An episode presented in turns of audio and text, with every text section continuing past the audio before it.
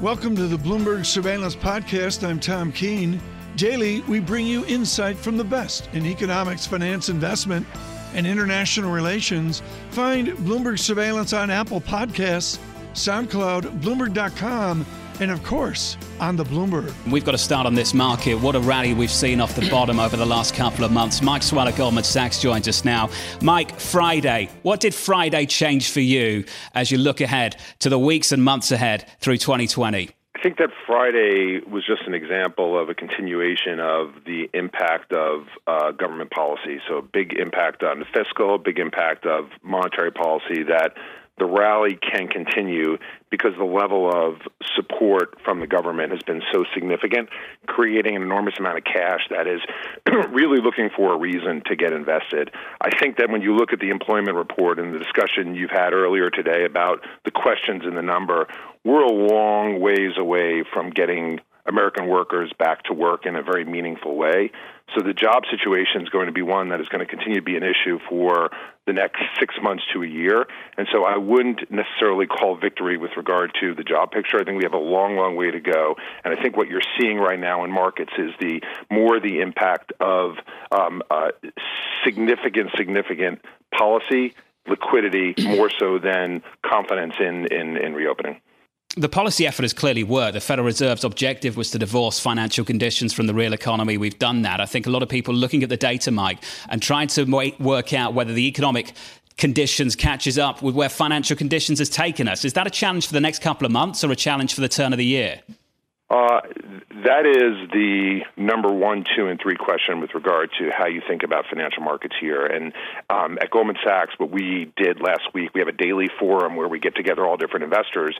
We brought in our multi asset people, our fundamental equity investors, as well as fixed income, and had kind of a cage match around this topic. And the conclusion that we came to is that number one, the financial conditions that have been supported by the Fed and by uh, by governments through fiscal policy will dominate in the near term, but in the long term, it's going to be earnings and jobs that are going to matter.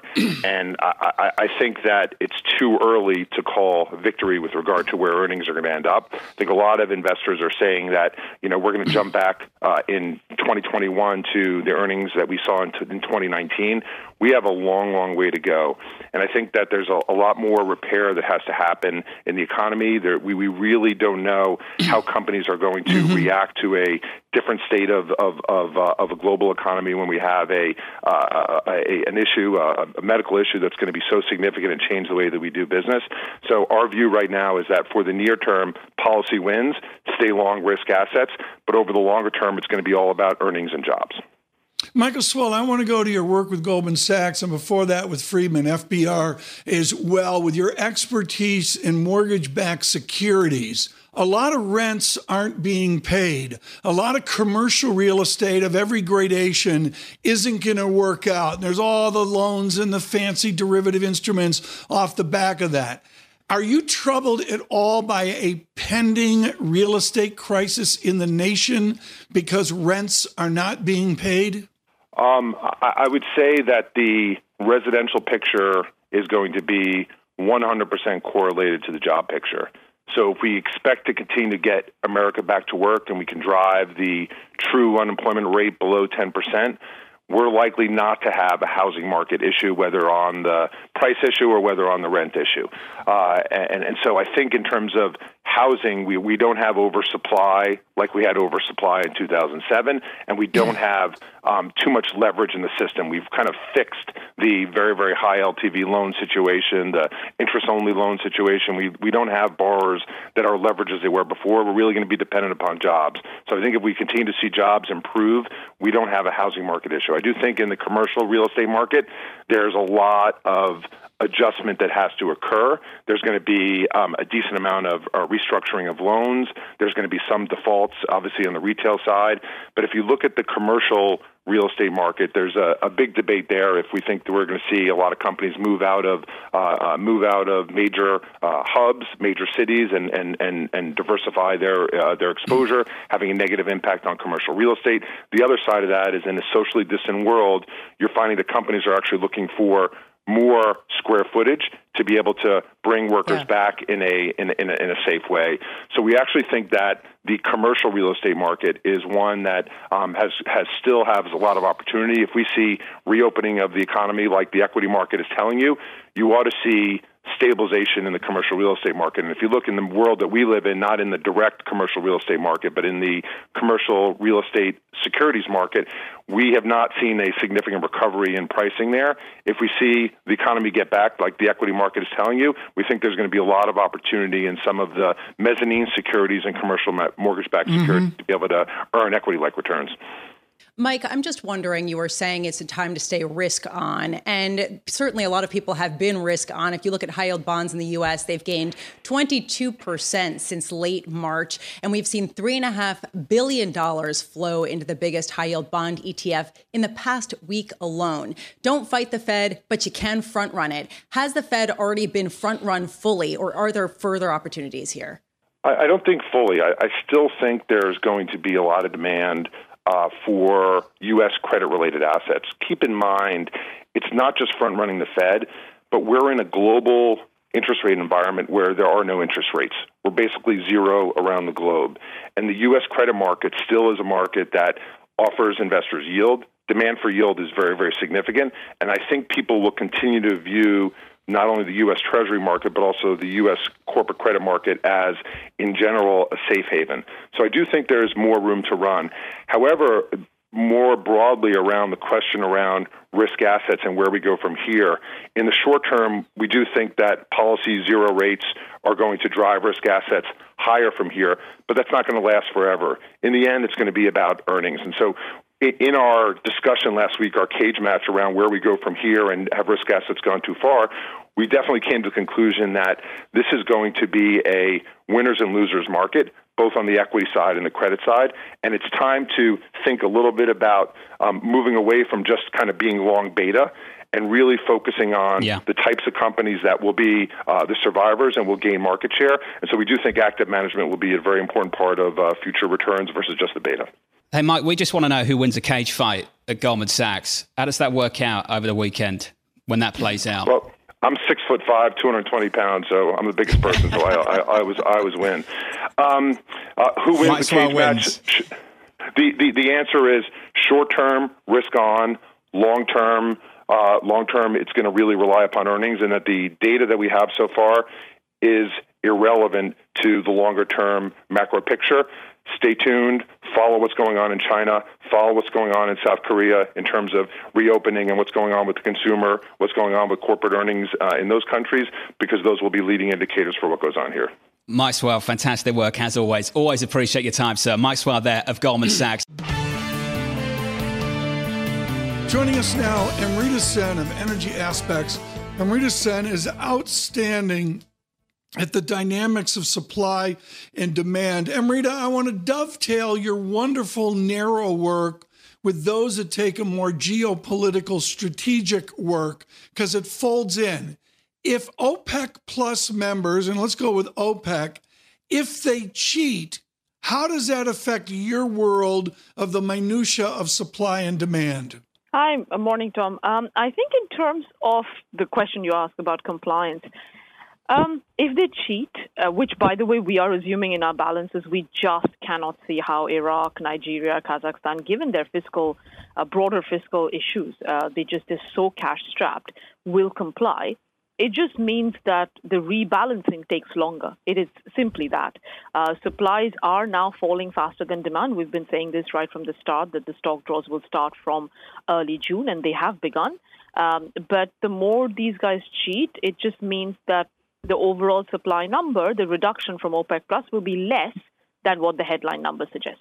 Rita, I'm struggling to understand the supply demand dynamic right now. A lot of people saying that the promised cuts of OPEC Plus and the potential enforcement of them, which has been a challenge uh, for years, that that has been the main driver of some of the recent price gains. And other people raise the concern that the shale patch is slowly starting to bring rigs back on. How much is this the story, and how much is demand still the main driver here? How quickly the global economy can get back up to speed?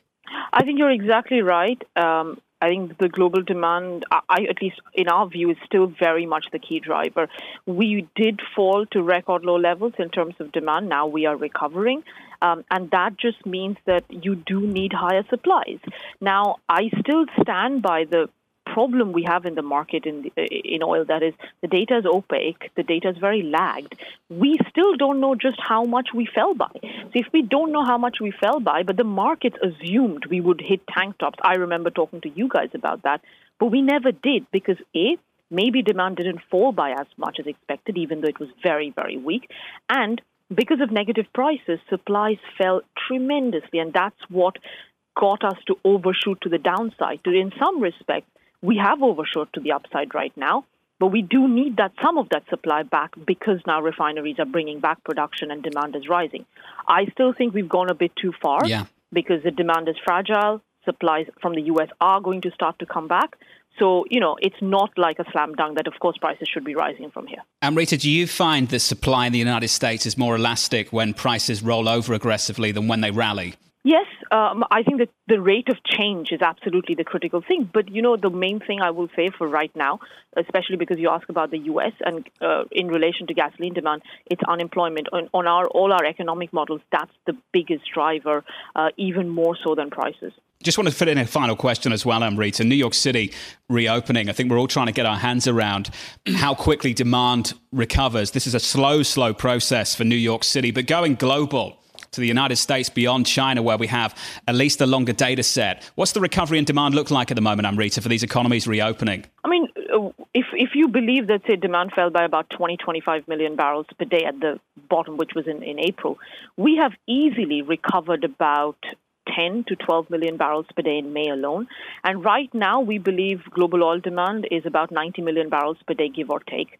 Uh, again, China, parts of China are actually back above last year's levels because the government has, um, it's basically driving a big stimulus package. Europe isn't, US isn't. It's going to take a long time, particularly in the aviation sector. But yes, economies are opening up around the world because lockdown simply isn't sustainable uh, for growth in the medium term. Amrita Sen of Energy Aspects. I'm really fantastic to catch up with you to get your thoughts, as always.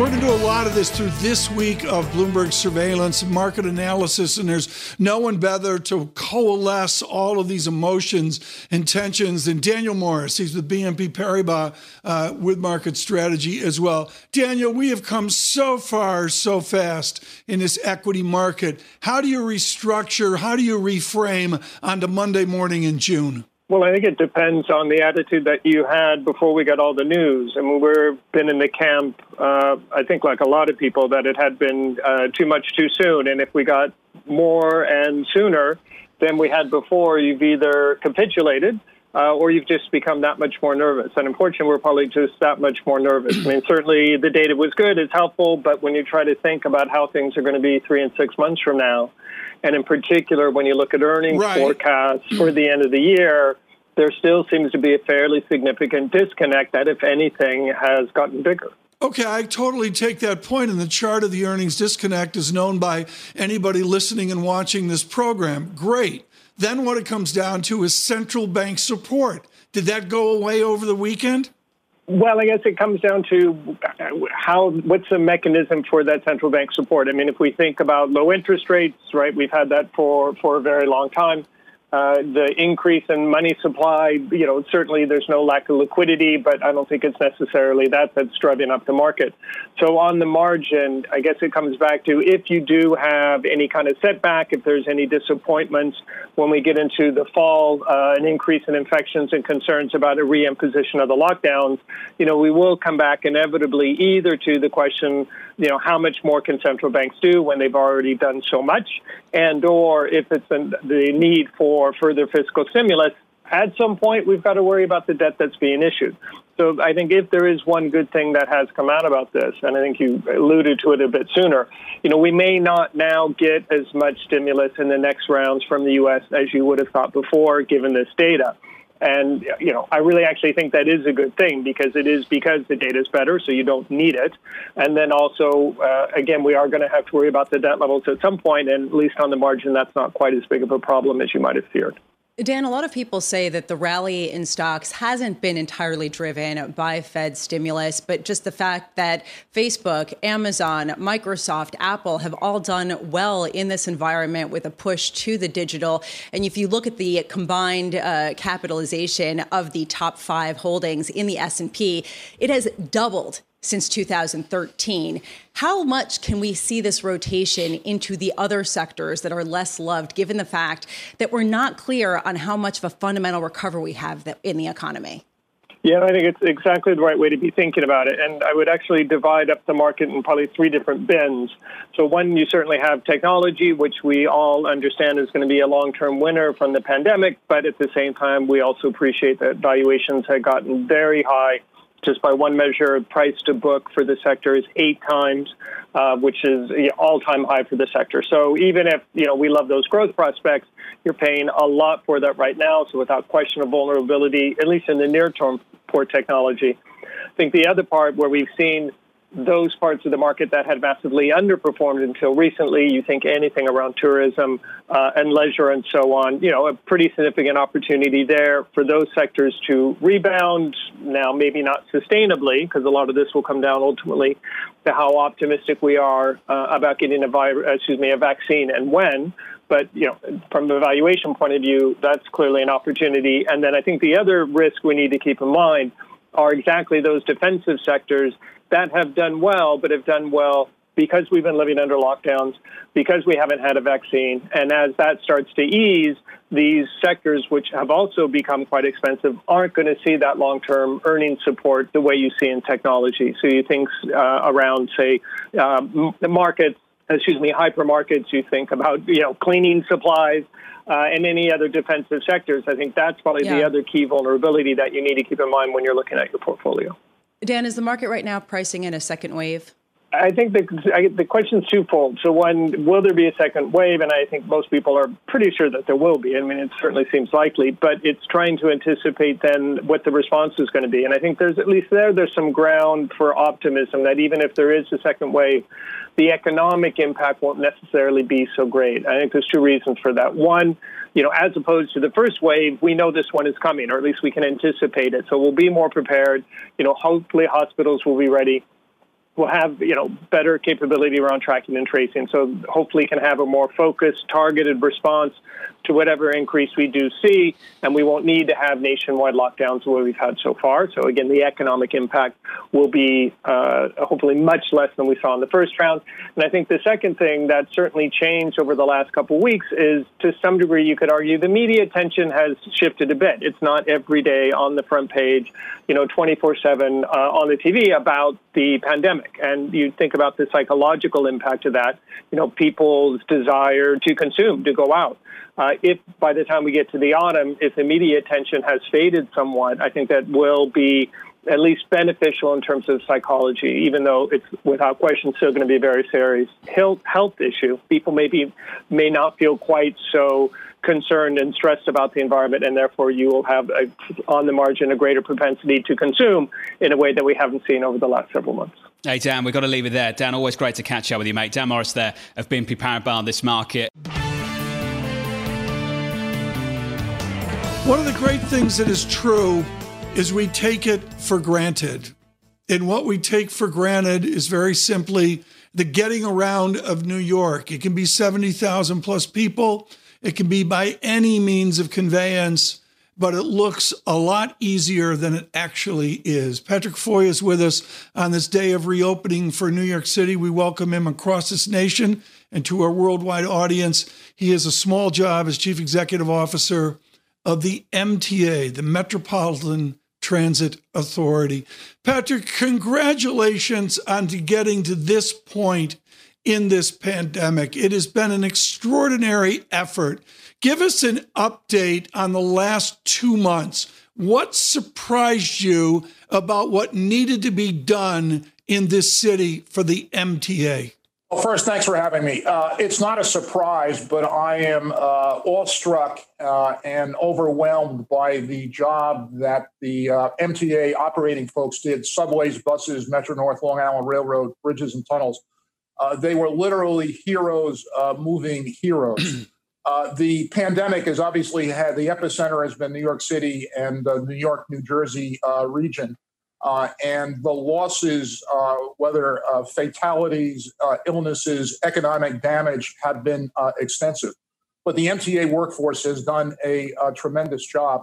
The second thing that strikes me, obviously, is the precipitous decline in ridership which uh, paradoxically, in this context, is a good thing. It was New Yorkers responding to Governor Cuomo's directive and suggestions, uh, directive by uh, executive order with the force of state law, but also his suggestions that the way to minimize uh, the number of cases and fatalities uh, in New York, uh, New York City and New York State was for people to stay home and not ride public transit.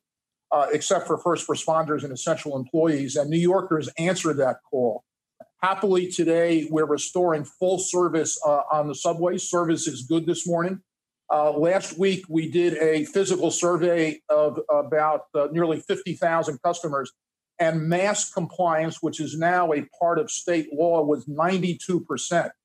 The most important thing right. that our customers, sorry, the most important thing our customers can do is to wear masks to protect themselves uh, and their co-commuters and, uh, and our employees and that 92% is an impressively high number and one we want to drive higher. How are you going to police usage of masks? I'm on a train, I'm on a bus, and there's that one idiot, those two idiots without a mask. How do you police that? So here's an answer to that question. First, we're starting from a good place, which is 92% compliance. Uh, I, I, spent 40 minutes in Grand Central Terminal this morning, uh, and frankly, the customer compliance looked higher than that. Uh, what the MTA is doing this morning uh, in subway stations throughout the entire system is distributing this week 2 million masks. We got a million masks donated by the state and the city each. Uh, we've got MTA employees and volunteers uh, from both the state and the city and the MTA helping distribute those masks. So, the most important action that can be taken by our customers is wearing masks. 92% is yeah. a pretty good start. We're going to monitor it and report it going forward. On top of that, we are disinfecting every subway car, every bus, every Metro North and Long Island Railroad commuter rail uh, at least once a day. And in the case of subways uh, and buses and commuter rails, multiple times a day. Uh, we're disinfecting our stations, all of them, at least twice a day.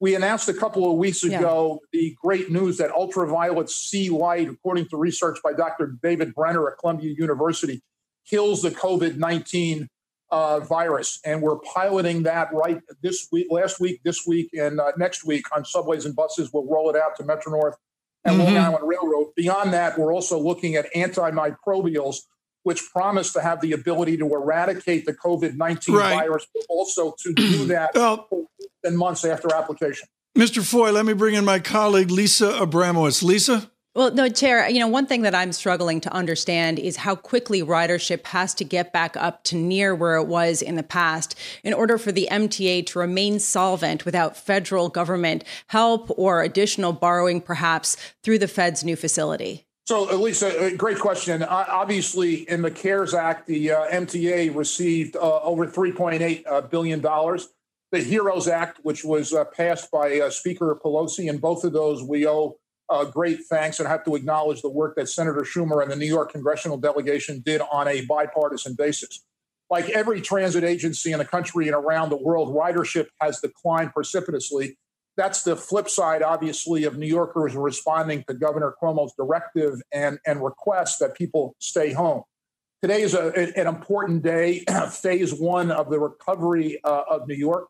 Uh, we expect, and anecdotally, first of all, we're providing really solid, reliable subway and bus service uh, this morning. There have been no delays reported. Uh, we see mass compliance at a very high level, and we believe that ridership is uh, is headed higher. Obviously, we are in the uh, phase one, significantly below the ridership in pre-pandemic days. We and every other transit agency are going to require federal aid to get us through 2020 about half of our revenue is based on fares and tolls. The other half is on a package of dedicated taxes and subsidies, which are economically sensitive or transaction uh, uh, based. The uh, Fed's uh, action last week on the municipal liquidity facility uh, is important. Uh, Governor Cuomo has dedicated the M- named rather the MTA as one of the revenue bond issuers in the state of New York that is eligible for uh, applications. Thank you so much, Patrick Foye, the chair and CEO of the MTA. We really appreciate your being with us, and we hope that you come back in order to provide us with an update as to how the reopening does go. Thanks for listening to the Bloomberg Surveillance Podcast. Subscribe and listen to interviews on Apple Podcasts, SoundCloud, or whichever podcast platform you prefer. I'm on Twitter at Tom Keene. Before the podcast, you can always catch us worldwide on Bloomberg Radio.